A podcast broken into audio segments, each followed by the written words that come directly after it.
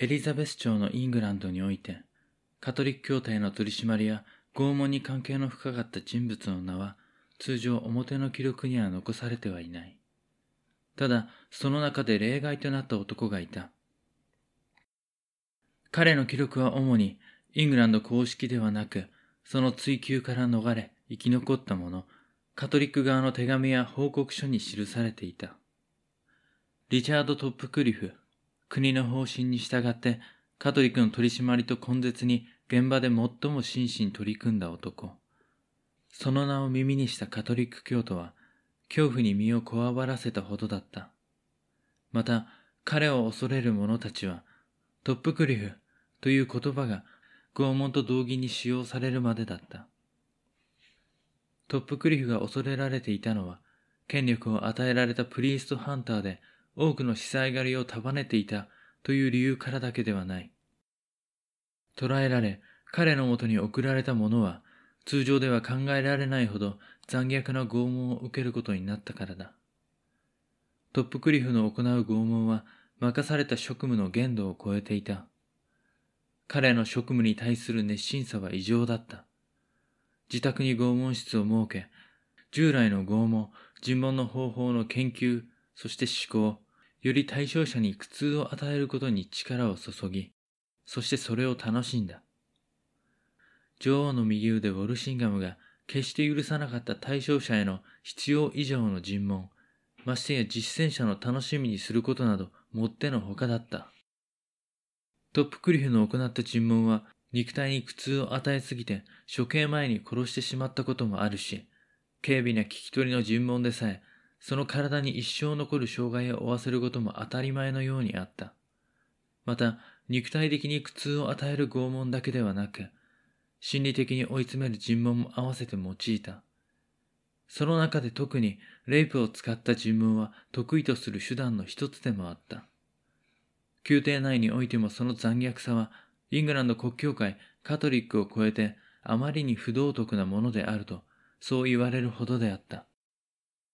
異端者を狩り、芸術的なほどに磨かれたその拷問の技術は惜しみなく振るわれた。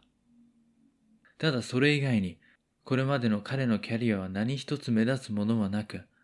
トップクリフの増長した虚栄心も影響して、枢密院との関係も悪化していった。敵からは恐れられ、恨まれた。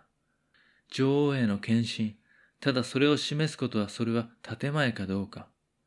本人以外には分かりはしないが、身内からもこれ以上の暴虐は許されないと、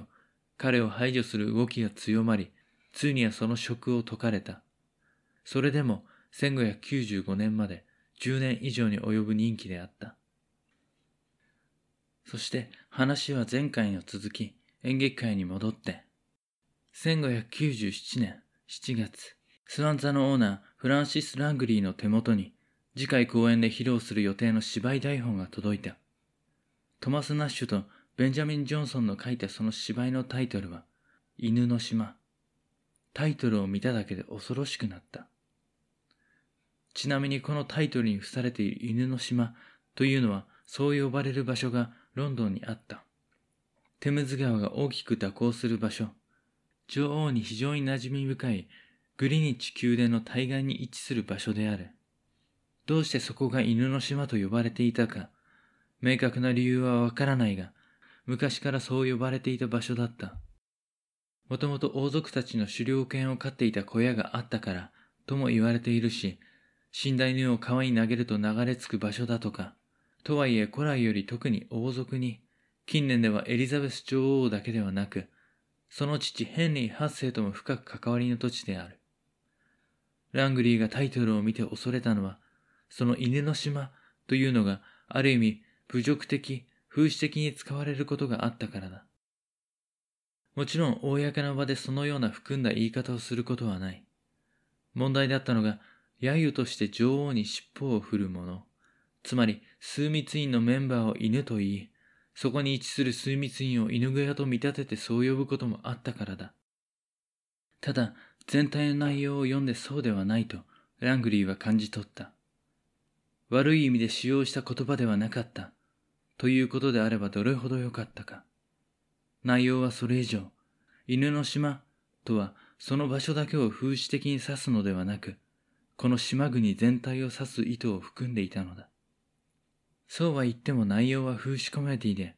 さすがは彼らの書いたもの、芝居として面白いものだった。もちろん面白ければそれでいいわけではない。この芝居の公に与える影響、悲惨な結果を迎えようともそれを意図してのことだと話は理解していたつもりだ。ラングリーが臆するのも当然だった。だが今更引き返すこともできなかった。こうなれば開き直って、公演までに少しでも客を集められるようにと、準備と宣伝に専念するのみだった。こうやって仰々しく捉えてはいるが、実際少し風刺的な内容の芝居をかけたところで、わざわざ当局の監視が現れたり、そんな話がさらにその上まで伝わることなどありえない。以前にも聞いたことがなかった。おそらくこの公演が終わった後、噂がロンドン市当局の耳に入って、またけしからんことだと腹を立てるだけだろう。ベンジャミンもナッシュも、ああ言って身構えさせようとするのは、いかに自分たちの作品が影響を与える力を持っているのか、そういう風に思われたいとのことなのだろう。そして台本をもとに、早速稽古が始まった。その中で、団員たちのアドリブがどんどんと追加されていってしまった。ベンジャミンは自分の関わった作品が変容するのを快く思わなかったが、最終的には元の台本の枠を超えた作品となった。1597年のこの年、解任から2年が経ち、トップクリフが女王への献身、忠誠心を示せる者は、異端者狩りによる方法以外に手段を持っていなかった。宮廷内では良い印象を持たれてはおらず、以前のような強い権限を持った要職とは縁がなくなっていた。許されざる者を炙り出し、吊り上げ、いたぶり、それが女王陛下への捧げ物、忠義の示し方であった。居場所と力が欲しい。あれからずっとトップクリフは女王への献身を示せる具体的な行動をとる、そういった機会を伺い続けていた。7月を半ば過ぎた頃、そんな彼の耳に何やら興味深い情報が入ってきた。当月行われる予定の芝居公演についての情報だ。以前よりロンドン市内では好き放題、不死だらで反道徳的な者たちが幅を利かせていることは知っていた。枢密院宛てにロンドン市当局からも彼らの取り締まりについてしばしば要請があったが、大きな動きを見せることはなかった。もちろんトップクリフ自身もさして注意を払っていた問題ではなかったのだが、その芝居公演の前評判は少々見過ごせないものがあった。ただ、その注意の対象は以前追いかけ回していた陰謀者たち、カトリック教徒ではない。取るに足らない下賤な連中、演劇集団だ。前者と比べることもできない。が、しかし、言われてみればこの国に、女王の治世に問題を起こすならばそれはカトリックでなくとも異端者ではある。劇団と劇場。確かに女王陛下の厚遇もあり、他と比べると自由が過ぎるかもしれない。その中は成り上がりの小敷ばかり。何も生み出さない無生産者の集まり。そもそも存在を許されているだけでおかしな話だ。その上、得られるはずのない成功を手にしている者さえいる。興味はなくとも、耳に入ってくる業界の関係者たちはいる。例えば、気に食わない男、エセックス博。奴のサロンメンバーまでに入り込んだ、宮内大臣一座に名を連ねる詩人、シェイクスピアという男。奴はうまく立ち回り名声を高めている。また、今や宮内大臣の劇団と海軍大臣の劇団が二大勢力とされているが、そこに負けじと他の劇団も生き残りと再起をかけて半ば強引に客を集めている。誰かの成功を目の当たりにすれば、金稼ぎのため、自分たちもと客集めの手段を選ばなくなっていくのも当然だろう。そう考えることもできると思ったトップクリフは、しばらくその様子を注視し、伺うことにした。枢密院への報告はまだ行わない。状況を調査し、整理してから動きを待ち、手柄を得るために。情報をもとにトップクリフはすぐさまかつての手先を街に散らばらせた。調査対象演劇関係者数名である。7月の終わり、ついに予定通りスワンダネの新公演がスタートし、初日、犬の島は上演された。前評判を聞いていたのか、スワン座開場当時のような客入りだった。目玉として上演された犬の島は、誰の目で見ても女王陛下、枢密院、宮廷の貴族たちを標的に、下劣で卑猥な表現を用い、徹底的に批判していた。近頃、全くと言っていいほど披露されることはなかった。久しぶりにこういった芝居を見た客たちは、大いに楽しみ、熱狂した。この芝居の報告は、トップクリフのもとにすぐさま届いた。そして以前から準備を進めていた報告をも合わせ、すぐさま女王の中心、バーリー卿へ提出した。女王の耳にも届くよう、できるだけ事を大きく、重大なことだと印象づけて。事の重大性、危険性が増すほど、トップクリフの動きは評価されるのだから。それを受けて7月28日、騒ぎの中心となった関係者も、驚くような命令が枢密院から下された。命令文は以下。女王陛下は民衆劇場における舞台上の下卑たる内容、およびそれに群がり集まる悪しき者どもによって、非常な無秩序、混乱が生じているとの報告を受けられた。その報告を受けられて、この夏はロンドン市内、市外、その他いかなる公の場においても、芝居の上演は一切禁止し、また、そのための目的で建てられた劇場、すなわちカーテンとシアター、その他を即刻取り壊すよう命ぜられた。予想以上の騒ぎとなった。ナッシュのやりたかったこと、ベンジャミンの意図、それはここまでの考えがあってのことだとは思えない。7月28日の命令、それはつまりロンドンの全劇場廃絶命令である。夏公演期間の芝居公演禁止などは、ペスト流行時、しばしば取られた措置であるから。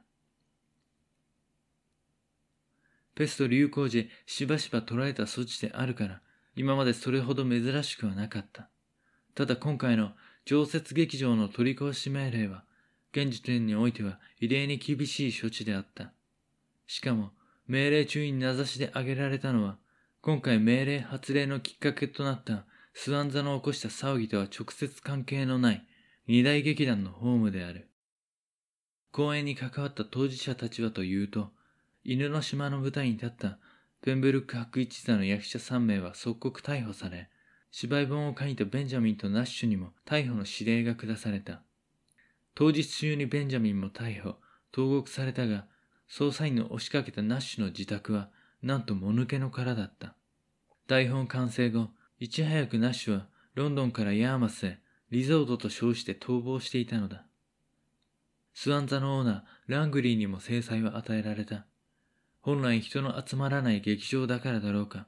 今後の影響も少ないと思われたのだろうか、騒ぎの中心であったにもかかわらず、取り壊しに名指しはされなかったが、芝居の興行権は取り消されたのだった。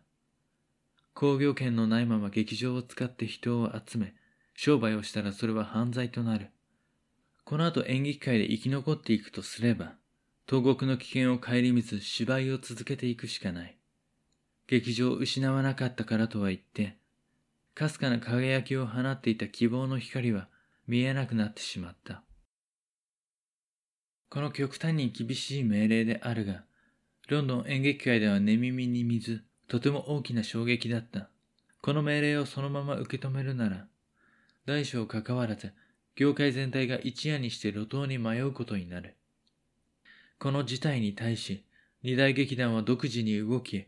彼ら宮廷の支援者たちを総動員して、この命令に対処した。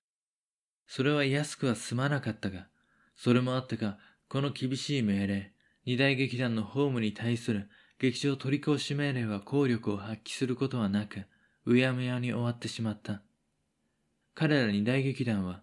そういった枢密院の命令をなし崩し的に覆すだけの実力を有していたことがわかる。しかし、まさにこの時、この先、生き残る劇団とそうではない劇団の互いを分かつ決定的要因が準備された。人気と実力、それに伴う政治力の差による区別である。つまり、この命令に対抗することができる力を有していたのが二大劇団であったという事実。彼ら以外の劇団、それと組む劇場は決定的打撃を受けたのだった。ここで疑問がある。なぜこういった騒ぎを収集するために取られた措置が、劇団や役者ではなく劇場を対象として取られたのか。実際、劇団そのものに解体だとか、活動禁止の命令を出しても、制裁としてあまり意味がないことは確かにそうだ。劇団が解体されても、自由に動ける役者や作家たちは、また新たに活動してしまえばよい。それよりも、活動する場、ステージを封じてしまう方が効果的である。芝居が、劇団があったとしても、立てる舞台がなければ商業として成立しない。故に、劇場の取り壊し、閉鎖命令は、演劇に関わるものに制裁を加えるならそれが最も効果的なのだ。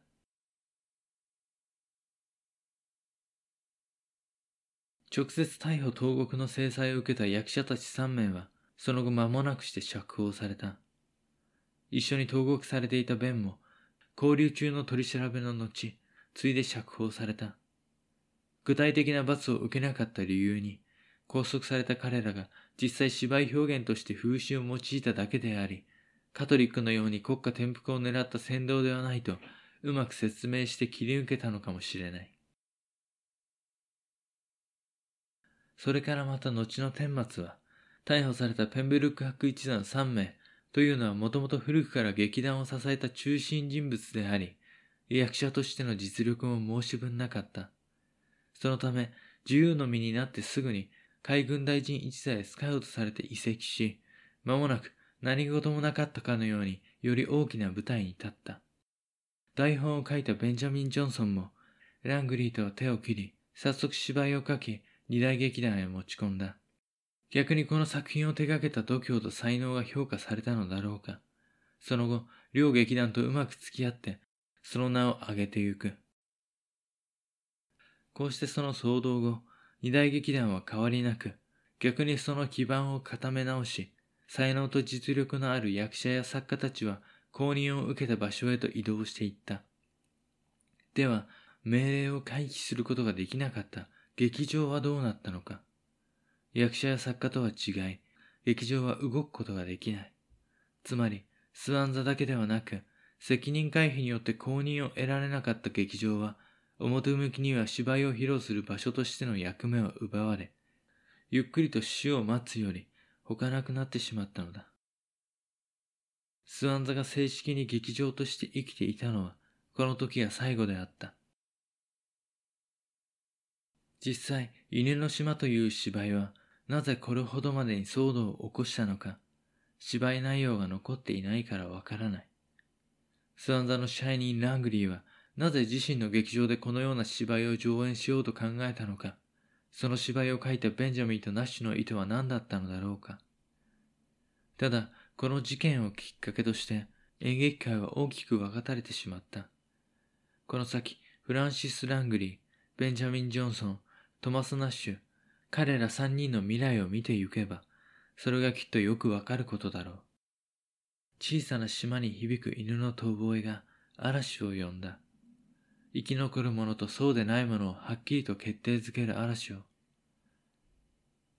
この年の年末、こんな騒動があったことも過去の話だ、というように、宮内大臣一座は宮廷に呼ばれ、その自慢の演目を披露した。そしてここで初めて、ウィリアム・シェイクスピアの名が公式に上演されたと、正確な記録に残された。そのタイトルは、空騒ぎである。ところで最後に、トップクリフのこの行動は女王や枢密院から評価されたのだろうか。どうやらそんなことはなかったらしい。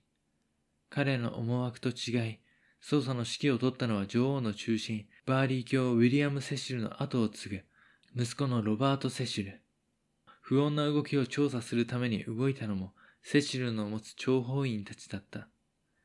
ちなみにトップクリフは、その後も過去のような成果は出せず、要職に就くこともなかった。